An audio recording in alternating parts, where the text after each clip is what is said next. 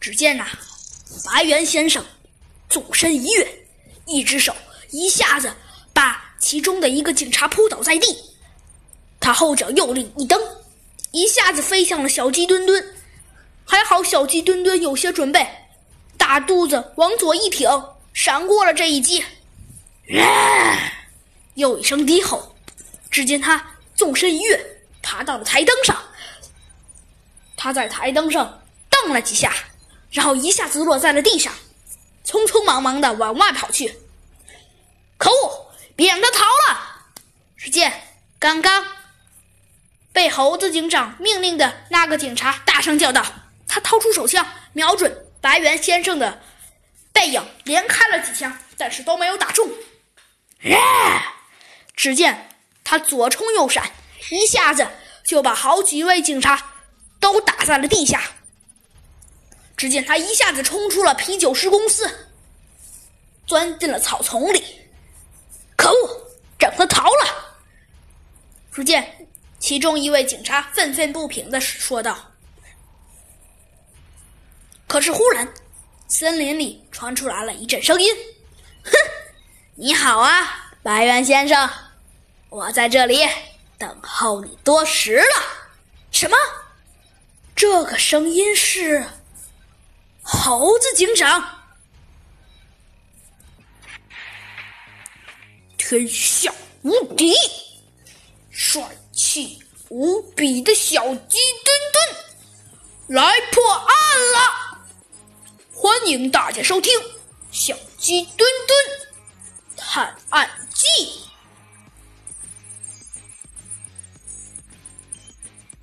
强大的组织。只见呐，小鸡墩墩定睛一看，猴子警长一只手里拿着银晃晃的手铐，另一只手里拿的那不就是他送给猴子警长当做生日礼物的黄金手枪吗？小鸡墩墩惊讶地叫了起来。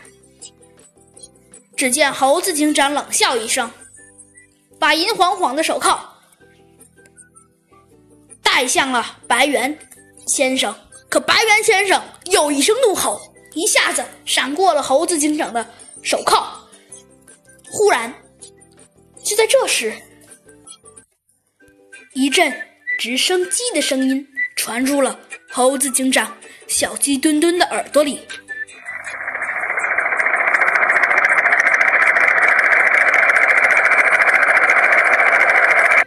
猴子警长抬头一看，只见一辆灰色的直升机在他们的上方。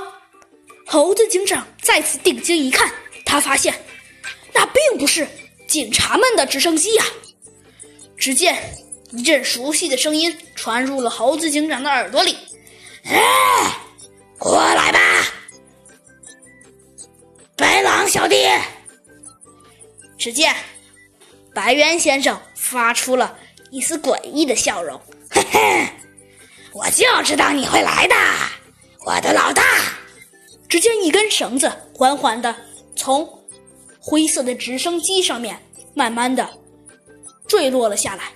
只见白狼先生用大手一下子抓住了那根绳子，那根绳子缓缓地上升了上去。猴子警长想抓住白猿先生，但已经晚了。只见白猿先生用力一跳，跳上了直升机。我们走吧。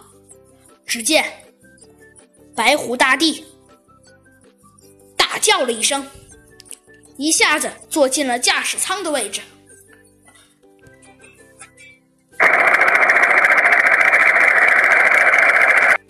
又一阵直升机的响动。